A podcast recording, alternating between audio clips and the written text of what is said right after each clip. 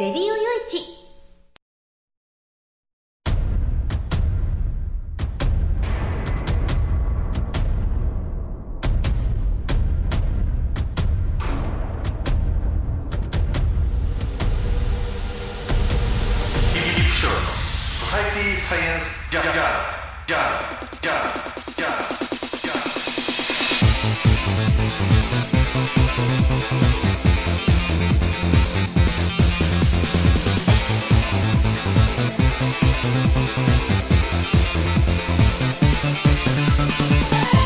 皆さんハローじゃご機嫌いかがですか、ソサイティサイエンスジャーナル第、542回ということなんですけどね、ちょっと若干ちょっとやばいぞ体調崩し気味だぞっていうような、そんな感じで今回お届けしているわけなんですけれども、九州一周してきました。飯塚へ行って長崎へ行ってでそこから都城に5日間ほどいて本当それぞれの日がねもうなんか新鮮でいろんなことがあって楽しくて、っていう感じでね、なんていうのかな取材に行ったのか遊びに行ったのかうまいもの食いに行ったのか女の子とデートしに行ったのかっていうそんな感じでね、本当楽しかったこの1週間でしたね。九州にこんなに長い期間ねいるっていうのはそれこそ5年前に1年間住んでた時以来なんでね、その後にも何度か九州にもちょっと仕事で行ったりとか、ね、取材で行ったりとかあんまり遊びで行ったりっていうのはなかったですけれども、そうやっていろんな、ね、ところへ、行けたっていうのは本当大きかったですよね。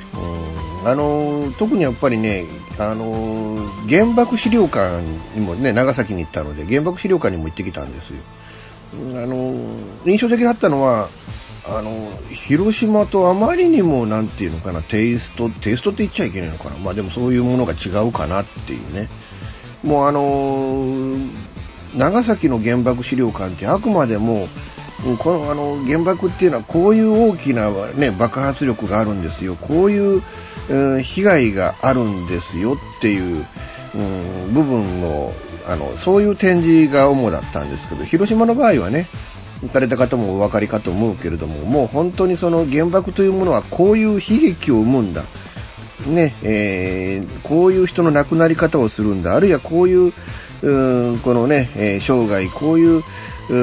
症状が出て困るんだみたいなねそういう部分とかも一緒にこうね焼き尽くしてしまうその風景とかっていうようなところがこうねコンセプトだったりするので、同じ原爆というものを描いてもこうも表現が違うのかなっていうのがちょっとね印象的でした。エンディングでまたちょっとね語るかもしれないですけれども頑張って今週もねお届けしていきますので最後までお付き合いよろしくお願いいたします。この番組は、レディオYOICHIの制作により全国の皆様にお届けいたします。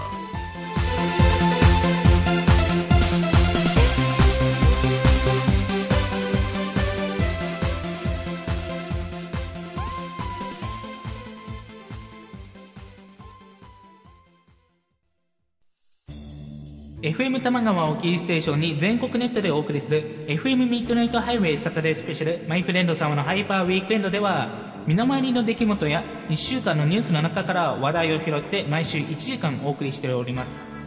また時にはゲストをお迎えしてのフリートークスペシャルとしてもお送りしております。週末の情報バラエティ番組マイフレンド様のハイパーウィークエンドインターネットレディオステーションニューウィンドで毎週土曜日に配信しております。ぜひ皆さん聞いてくださいね。テレビビンゴネットアイランド。会社で役立つ面白応援グッズの紹介をはじめためになる情報ミュージシャンの生出演など映像でお届けする30分の生放送テレビビンゴネットアイランドは毎週水曜日19時30分から20時テレビビンゴで放送中です。スタジオジュノンからのお知らせです。チ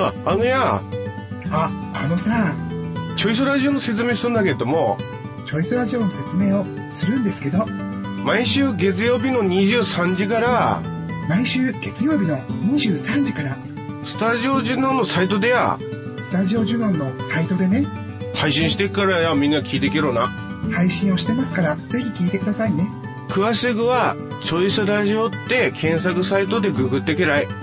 詳しくは検索サイトでチョイスラジオで検索してね。で待ってっからや来てけらい。じゃあ待ってるからね、来てね。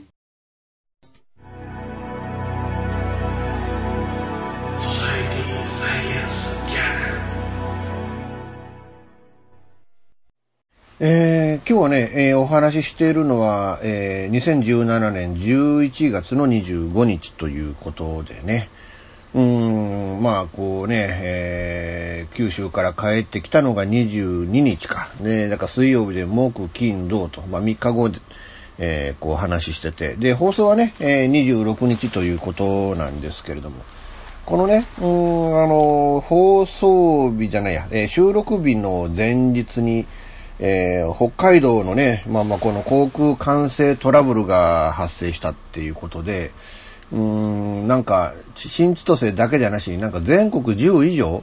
なんか秋田の、秋田より北側の空港がもう軒並みこうね、管制ができなくなったっていうことらしいんですけれども。まあ、この空域自体にね、航空機が侵入できなかった。これ午後8時から午後9時20分頃。からまあ、80分間ぐらいですか。だから、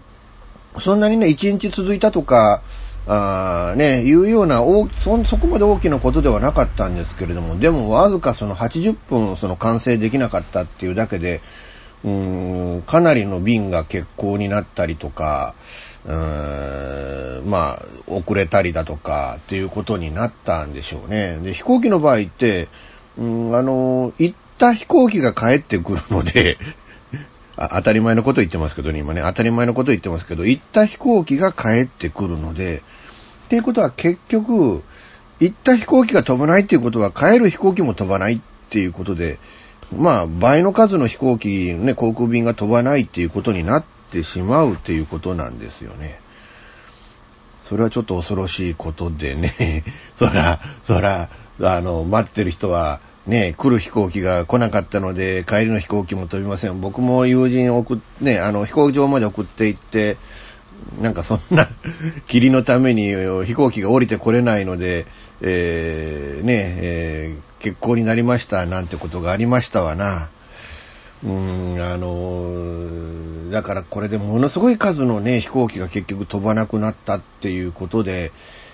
なんかね、ニュースでも大きなニュースになってましたよね。なんか明日ね、スポーツ、明日昨日のことですけど、明日スポーツの試合に、出なきゃいけないんですって言ってた人なんかもいましたね。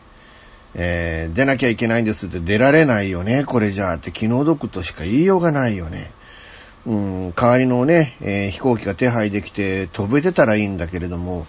まあこう夕方夜の便っていうのは出張で帰ってこなきゃいけない。特に今ね、その少々の距離でも日帰りで、出張に行って仕事をして帰ってくるなんていうような人が多いから、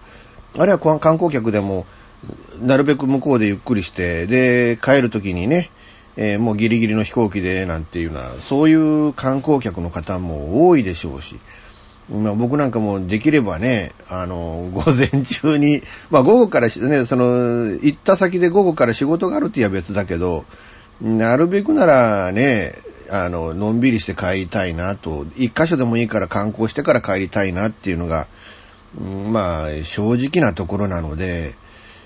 そう考えるとね、もうね、その後の飛行機っていうのも多分ほぼ満杯状態だろうから、代わりの飛行機用意して、ね、飛んで帰ってもらうなんていうのは難しくて、おそらく一泊みんな泊まって、今日の予定を無駄にせざるを得ないなんていうような方も多かったんじゃないかなってね、思うんですけれども、本当こうね、乗る方はもう気の毒のね、乗ろうと予定してた方は気の毒だなっていうことで、新千歳空港だけで22便で10の空港だからね、まあこの単純にこの10倍っていうことではないでしょうけれども、まあさらにね、倍ぐらいの数の飛行機は飛ばなかったんだろうなと、思いますね。うん、まあ理由っていうのはその、札幌航空交通管制部っていうところにある、その北海道と秋田より北の空域を管轄している、まあ、ところがあるわけですけれども、一部の無線周波数で障害が起きたために航空機との交信ができなくなっちゃったっていうのが今回のトラブルの大きな理由だそうです。このねシステムに電気を供給する部分の障害が原因であろうということで、まあ詳細を確認しているということなんでまだね、しばらくわからない。下手すると土日なんでね、動かない部分はあるかも、まあそんなこと言わずに早く動けとは言うでしょうけれども、でも動かない部分もあると思うんでね。そこがちょっとなかなかこう真相というかね、トラブルの、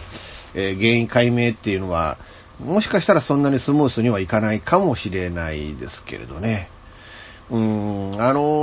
やっぱり行ったことのあるというか、つい最近利用したところでこういうことが起こると、やっぱ僕もね、しかもこうね、たった数日前にこう九州から旅行で帰ってきたところなんてなるとね、ちょっと正直なことを言うと人事じゃないなと。僕も本当こうね、全国飛び回るようになって、本当にね、人事じゃねえなっていうのが、正直感じるところですよね。で、これね、僕なんかも何ヶ月も前から予定立てていって、じゃあこの日っていうのをだいたい1ヶ月2ヶ月ぐらい前に、詳しいスケジュールを立てて、で、そこから、取材オファーをかけていくんですよね。最近なかなか遊びに行くっていう日程が、こう、取れなくてね。だからもう、本当もう仕事っていうので、なかなか気が抜けないで、この一日ここのスケジュールが、滞ったり、あるいはもう、消化できなかったり、特に移動のスケジュールでこの飛行機飛ばなかったら、やべえなーっていうのが、まあ結構あることで、だからまあね、こういうね、トラブルにもう あったってなると、僕も、正直、こんな困ることはないなってことになるんですけれども、でも本当ね、だから今回このトラブルに巻き込まれた方々の気持ちが本当によくわかるなって感じなんですけれどね。まあ、今回ね、僕もだから九州に車で行ったりしたんですけれども、電車で行くことも考えてたんですよね。でも駅から離れたところに行かなきゃいけないみたいなことがいろいろあったので、じゃあまあ、車で行こうかって思って、で、駅から離れたところに行くって予定が、実はその後キャンセルになったので、電車で行きゃよかったなって、ね、思ったところでもあるわけなんですけれども。まあ、だからまあ、電車でもトラブルはあるし、新幹線だって動かない時だってあるし、まあ、天候のトラブルなんかもあるんでね。だから、移動っていうのは、もう今回のこの一件を見ても、本当移動するっていうことは、こういうね、トラブルに、まあ、こういうものは付き物なんだから、余裕を持った行動をしなきゃいけねえんだろうなっていうのを、もう自分自身への反省点としてね、今持っているわけなんですけれども。でもまあトラブルがきちっと解明をされて、こういう事件が本当ね、事故が二度と起こらないように、国土交通省にも、あるいは管制されているその機関の方であるとか、あるいは航空会社、鉄道会社の方々ね、本当気をつけて、くれぐれも気をつけていただきたいと、思います。もしかしたらちょっとね、今、喋りなんか思ってるんですけど、まだ出張の疲れが全然癒えてない。言えてないから、ちょっと正直今、自分でも、これ今俺おかしいな、なかなかエンジンかからねえなーなんて思いながら喋ってますけれども。だからちょっともしかしたら最終的に今回ショートバージョンになってしまってるかもわかんないですけど、くたぶれてんだなっていうことでご容赦いただきたいということで、今日の前半はね、北海道の、管制トラブルで、10以上の空港で、結構ね、飛べなかった飛行機が、ありますよっていうニュースをお届けいたしました。現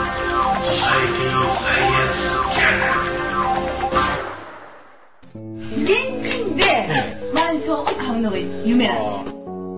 あ、丸腰だったら一番いいな。そう、まあ、無理だと思ってた。幸せな家庭を作ること。留学したいんですけど、心理学の方を勉強したいなと思っていて、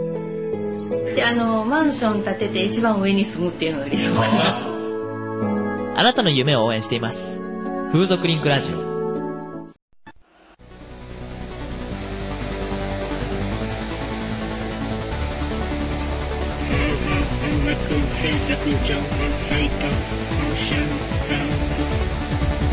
オーシャンズサンズは音楽をやりたい方を支援する音楽情報サイトです。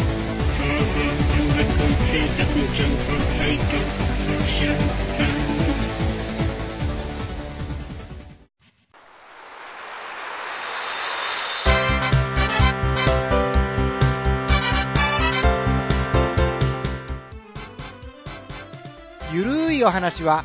フェアリーテールが気が向いた時に更新する、その時興味があるもの、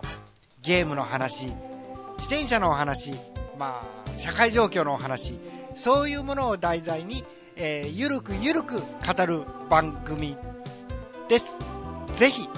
皆さん聞いてね。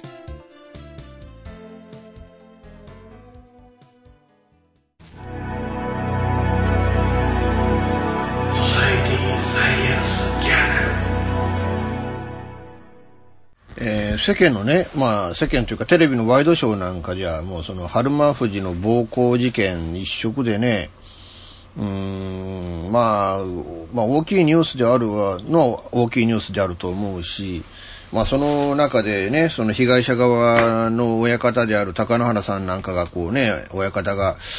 うまく態度降格されて、余計にちょっとね、事件がややこしくなってるみたいな、そこなんかもあって、そういうので余計にこうね、ニュースとしてはクローズアップされている現状というのもあって、で、僕も相撲って嫌いじゃない。国技館にも見に行ったことがあるし、大阪府立体育会館なんか何度も見に行ったことがあるし、いうのでね、だから正直な話言ったら、これをやりたいっていう気持ちもあると。でもどうせワイドショーの上塗りしかできねえしね、あんまり正直あるんですよ。それをね、せっかく4横綱になったのに、今場所も白鵬の単独ね、独走で一体何なんだよとか、それでいてね、その白鵬が負けた相撲に自分で物言いつけようとするなんてなんだとか、いろいろあるんですよ。あるし、もう4横綱がなんでこうあってね、まともに4人も横綱がいて、ポロポロみんな休まなきゃいけないような状況になんだよみたいな、あるん、いや結局言ってるけどね、だけどあるんだけど、ただ言ったところで、そのね、詳しいニュース、独自のニュースでなんかとして取り上げるには、なんかこうね、もう皆さんも聞き飽きたでしょ、この相撲のニュースはね。だからあえて、ここに2分間も引っ張っといて、今更何言ってんだようですけれども、でも言うので、ちょっと別のニュースを、ごめんなさい、前半飛行機の話だったから、後半ちょっと新幹線の話をしようかなと思うんですけれど、最近ね、バンドの追っかけとかアイドルの追っかけの人をね、取材する機会多いんですよ。っていうか、どう考えたってね、だって全国ね、北は北海道から南は沖縄まで、いろんなところがあるわけで、で、そのロックグループなりアイドル歌手なりってコンサートやるときは全国津々浦々あっちでやったりこっちでやったりするじゃないですか。で、追っかけてる人っていうのは、当然ね、それぞれの地区でのそのコンサート会場での入場券というかね、観覧券をそれにお金を払いつつ、そのツアーで、旅費をかけてるわけですわな。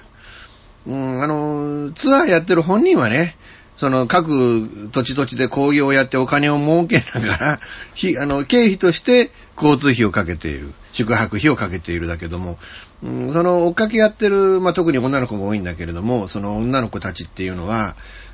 その各会場にお金を払いつつ、交通費にお金を払いつつ、宿泊費にもお金をかけているっていう、もうひたすらやっぱとんでもない額のお金がかかるっていうのはよくわかることで、で、この費用が本当に大変にかかる。だからこの費用をなんとかするために、風俗嬢やってますっていう女の子、今まで僕も何人取材したかわかんないぐらい多いんですよね。で、まあね、そうでなければ、まあ親のすねをかじりつつとか、まあよっぽどね、その収入的にも何にもいいようなお仕事についておられれば別だけどみたいな感じで、だけどもうとにかくこのね、追っかけをやるために、その費用を手っ取り早く稼ぐためにっていうので、まあ風俗で、お仕事をするっていうのが、まあ一番、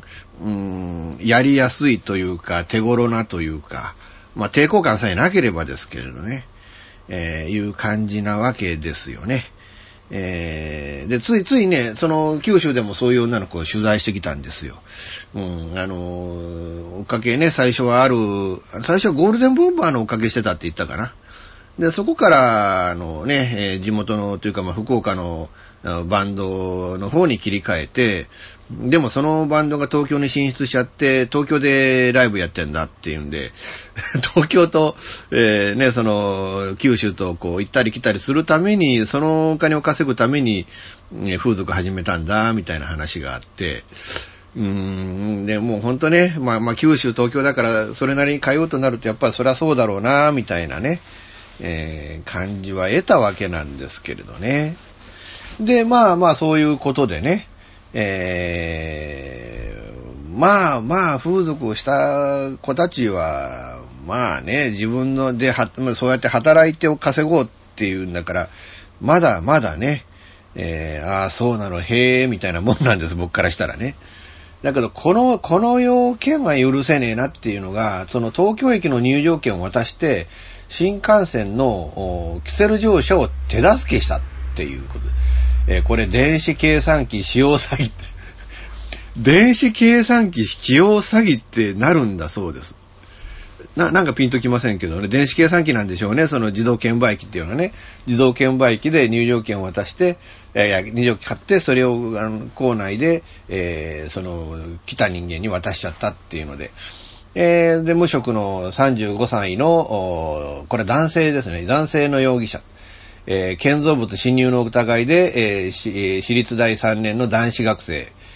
が、逮捕されたということですわな。22日に逮捕されて、24日の午後に、この学生2人は処分保留で一応は釈放されたっていうことで、さっき言ったのはまあ女性のケースですけど、今回はこれ男性のケース。確かに男性は風俗で稼ぐってわけにはまあいきませんわな。まあ、女装だとか、あるいはなんていうか、本当に同性愛的な、まあ、ホモ的な風なね、ものもあったりはしますけどね、とか、あとはまあ、ニューハーフになるとか、まあ、そうすることで、ね、戸籍上男性の方が、こうやって風俗で働いているっていうケースは、ないわけじゃないけど、まあ、一般的じゃない。だから男性の場合はこういう犯罪に走って、その新幹線で来た人間を入場券分のお金だけでなんとか済ませようということらしいんですけれどね。で、まあこの人たちはその HKT とか声優アイドルのね、イベントで知り合ったファン仲間だそうですよな。で、その仲間で、その仲間のキセル乗車を助けるために、東京駅の構内で入場券を渡す、これを迎えっていうね、迎えをアルファベットで略して MK って、こんなこと言ったら MK タクシーに怒られますよ、ほんとね。迎えや MK と呼ばれる行為を繰り返していたそうですわな。SNS でファンと連絡をずーっと取ってて、この警察は全国のライブやイベント開催時に同様の手口でキセル乗車が横行していたと見て調べているということなんですよね。ね、この一人の容疑者は声優アイドルの追っかけ仲間の交通費を浮かせるためにやったと供述している。で、男子学生は、1回あたり2000円から3000円の報酬で150回くらいやった。ファンによるキセル乗車のネットワークは数百人だって。ということはもう全国各地にいるんでしょうね。手助けする人物が福岡、大阪、名古屋などにもいるというふうに話してはいると。このね、一人の容疑者は9月11日に広島駅から、新幹線に乗車した長野県上田市の会社員22歳らに、2人に東京駅で同駅の入場券を渡して改札を抜けさせた。運賃1万840円の支払いを免れさせた疑いがある。もう一人の男子学生は、岡山駅から新幹線に乗車した、津山市の会社員の男26歳、に東京駅の入場券を渡して運賃の支払いを免れさせる目的で、東京駅の改札内に不正に立ち入った疑い。入場券2枚を改札に通して入場しようとした時に駅員が気づいて110番して発覚をした。いうことなんですけれどね。まあだからマークはされてたのかもしれないですよね、ずっとね。例えて言うと入場券買いますよね。でもその入るときに、改札機通しますよね。そしたら一応この入札って言って入ったよっていう信号がその入場券の裏の磁気面に記録されるわけですよね。でもこのね、出させようとしたっていうことは、あれですよね。入場券を通さずに自分は別の切符で改札内に入ってるわけですよね。となるとね、これほんとね、となると、まあ、出ようとしたら、自動改札機にエラーが出てバタンと閉まるとかして、ね、ランプがつくとかするから、まあ、わかるよねって話で、でもそれでもこうね、数百人にもそういうネットワークがいて、全国各地でこんなことやってるっていうのが、正直それができるっていうのが不思議な気もしないではないんですけれどね。まあね、今、こうね、電算機、だからその自動改札で例えて言うと、そのね、まあ、スイカに始まるその IC カードであるとか、それとかも、こういうね、いろんな地域でも自動改札がこう当たり前になってくる中で、キセルっていうのは本当やりにくくなってるんじゃないのかなと、ぶっちゃけ、正直な話、そんなにキセルってできないんじゃないのっていうふうにぐらいに、僕は感覚としてはあるんですけれども、まあでもこういうね手口があるっていうのも驚きだけど、まあ皆さん真似しないでくださいよ絶対ね。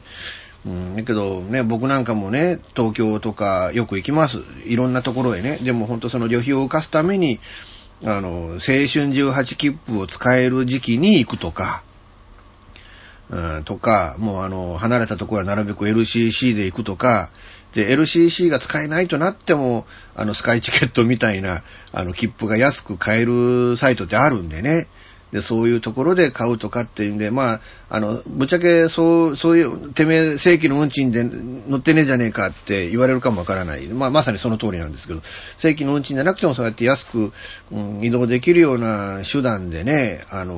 それを駆使して全国をこう旅してたりはするので、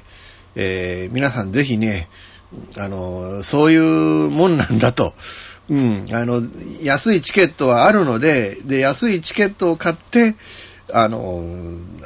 金がないなら旅をしていただきたいと。それと、こうね、追っかけをするために、ね、追っかけしてちゃんとね、コンサートなんかは正規の料金払ってんでしょ？で、下手すると正規の料金より高いというか、安い席じゃない高い席買ったりもするんでしょ？こういう連中っていうのはね。それはもう本末転倒ではあって、やっぱりちゃんとね、正規に切符は買って、まあというか、まあせめて安いチケットを買って、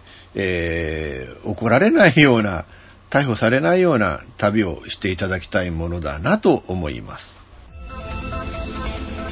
ソサエティサイエンスジャーナル。ほぼ毎週金曜日更新しているミスター Y のワイワイフライデー、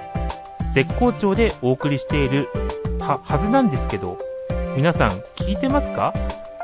本当にメッセージが来なくてしょぼーんな私ですが、皆さんからのメッセージも募集中。できれば毎回聞いてください。私も毎週更新できるように頑張ってます。ミスター Y のワイワイフライデー、毎週金曜日ほぼ更新中です。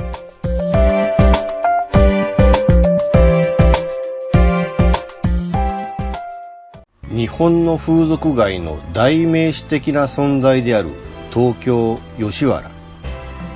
江戸時代から続くこの色町はとにかく不思議な場所だ。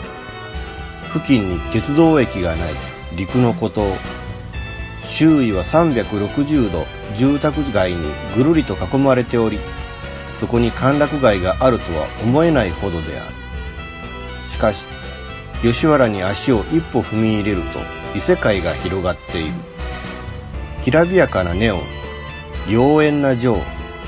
この街の持つ特別な雰囲気に男は数百年以上も引きつけられてきたのだ。しかしそんな吉原も今変化の時を迎えている。長引く不況、若者の風俗離れ、行政の対応、さまざまな要因が積み重なり、吉原は危機を迎えている。吉原では今何が起きているのか。風俗嬢の本音の吉岡雄一郎が吉原に奥深く潜入。高級店の元ナンバーワンソープ嬢、大衆店の店長、従業員、風俗カメラマン、喫茶店のママ、吉原専門流しのタクシー運転手、自治会の幹部など、吉原で生きる人々に取材を重ね、吉原の今に鋭く迫る。吉岡雄一郎著、吉原で生きる、税別1500円、サイズ社より絶賛発売中です。ちょっと気になるニュースが一つあったんでね、エンディングなんだけどちょっと付け加えようと思うんですけれども、塾講師時代の教え子だった10代の女子生徒とキスしたことなどを理由に、埼玉県の中学校の教員を懲戒免職としたっていう処分で、処分が重すぎるとして、埼玉地裁はこの男性の行為を著しく悪質と言えないとして処分を違法と認定し取り消した。要はね、キスしたって言うんだけど、そのキスが悪質なキスではなくだからね、要は今そのほら、要は児童ポルノ禁止法みたいなのができて、10代の相手のね、女性とそのなんかやると、まあ全部そのね、犯罪行為として認定されて、まあ仕事は失うわ、下手すると逮捕されるわ、有罪になるわ、放り込まれるわみたいなね、ことになるっていうのを。でもよくよく考えてみればっていうのが今回の判決じゃないかなと思ってね。っていうのが、今でもというかつい最近ぐらいまで新婚さんいらっしゃいとか見てて、高校の先生と結婚したんですみたいな例ってあったじゃないですか。もしかしたらだから高校の先生と生徒ってその恋愛関係、あるいは将来結婚するみたいな関係ってありえるんじゃないかと僕も思うんですよね。実際僕の友達でご夫婦ともに友達っていうカップルがいるんですよ。もうご結婚される前からいろいろと付き合いがあって、でもそのご主人の方の高校の先生、ね、高校の先生で、奥さんの方は高校の、その教え子だったわけです、ご主人のね。ね、そのご主人がその地元の高校でその彼女の奥さんを教えてて、でその後そのまあ学校とまあね、契約上のいろいろあったんで、で他県にこうまあ別のね、高校にその条件のいいところに移られたわけですよ。そしたらもう会えなくなるっていうんで、その彼女の奥さんの方が就職先にそのご主人の赴任先のある放送会社を選んで、でそこで行った先で本当にくっついちゃったみたいなね。だから高校の先生と教え子がもうね、その女性と追いかけていってくっついてみたいなのがあるんだから、そう考えるとね、先生が生徒に手を出したイコール犯罪行為とばかりは言えないのかなと、真面目な交際っていうのも、もしかしたら、まあ以前はそういうケースってよくあったことで、で、今でもそういう真面目なケースっていうのもあって、だけども、それが認定されずに懲戒免職になって逮捕されてっていうケースが、僕は大いに、かなりの割合はあるんじゃないかなというふうに、思うわけなんですけれどね。だからといって全部が全部をね、そういう認定に持っていけっていうのも無理があるし、全部が全部犯罪だっていうのも実は無理があるんだよっていうのを、僕は今回のちょっとこの判決は、ちょっと示しているんじゃないかなと、思うわけなんですけれども、いかがでしょうか。さてね、僕の九州への出張で、お休みをいただいた、このソサイティサイエンスジャーナルですが、来週末で、来週僕土曜日にはまた、バスに乗って、今度は高速バスで、東京へ向かいます。いうことで、来週、そして再来週のがね、ちょうど、再来週9月の10日が僕、東北賞をやるんですよ。9月の9日、10日とね、吉原の東京台東区専属4丁目あたりなのかなの吉原にある、カストリー書房という本屋さんに、ギャラリーがあって、そこで、トークショーをすることになってます。東京でこの番組をお聞きの皆さん、ぜひちょっと、9日10日14時頃だったかな、カストリ書房へ、吉原のカストリ書房へぜひ、来ていただいて、僕の顔を見に来ていただければ、著書もあるだけちょっとね、何冊かしかちょっと持っていけないと思いますけど、あるだけちょっと何冊か置かせていただこうかと思ってます。あと僕のグッズも登場するそうです。よろしければね、カストリ書房へ来ていただいて、ということで、9日10日とそんな感じなので、来週もこの番組お休みになるし、再来週もちょっとお休みをさせていただこうかと、2週連続でこのね、番組お休みになりますけれども、ご容赦いただきたいなと思います。いう感じでね、来週から来週末からまた、東京1週間取材して、で、翌週が4日間かな、ほどちょっと名古屋で、ちょっと仕事をしてきます。いうことで、2週間に近く、12日間も、ちょっといない、で、もう仕事を、してくるという感じになりますので、このソサイティサイエンスジャーナル、またお休みになりますけれども、何日頃になるのかな、第3週目、12月の第3週目ぐらいには、またこのね、この番組復活させて、皆さんにお相手いただこうかなと思いますので、よろしくお願いしたいなと思います。いうことで、もう11月も最後なんですね。本当ね、九州いい取材になりました。温泉もね、嬉野に行って、嬉野の温泉と湯豆腐食べて、で、霧島で温泉行って、で、帰りは別府に寄ってまた温泉寄ってって感じでね。ただね、霧島の温泉から都城へね、ちょっと拠点にしてた都城へ帰る最中に、タイヤパンクさせまして、もうホイールもね、もう変形するようなひどいパンクの仕方で、で、結局鹿屋市まで運んでいただいて、ロードサービスで運んでもらって、で、鹿屋市で修理してきました。鹿屋市、地図で見ると鹿屋市って、鹿児島より南なんですね、あれね。恐ろしいね、ほんとね。恐ろしいね。鹿児島より南まで行ったんだね、僕ね。自分の車でね。で、そっからちゃんと帰ってこれたっていうのが、自分を褒めてあげたいみたいな、そんな感じですけれどね。本当は今回そうやってね、そういうトラブルもあったりだとか、いろんなところへ行ったりだとか、いろんな方に会えたりだとか、で、いろんな美味しいものが食べたりだとか、本当に有意義な一週間だったなと思います。でももうこれで有意義だったよかったねじゃなしに、まだこれからね、今年も東京へ行って名古屋行ってって大きな取材が2つあるし、あとね、もう年越したらちょっと三重県の渡の鹿島へちょっと取材で行こうっていう話がちょっと、まあ僕一人じゃなしに今度はちょっとね、お連れもいるんですけれども、とか、あと正月早々ね、また名古屋の、というか豊田市の、カルカヤサトシさんの番組に出るっていうような話もあったりだとか、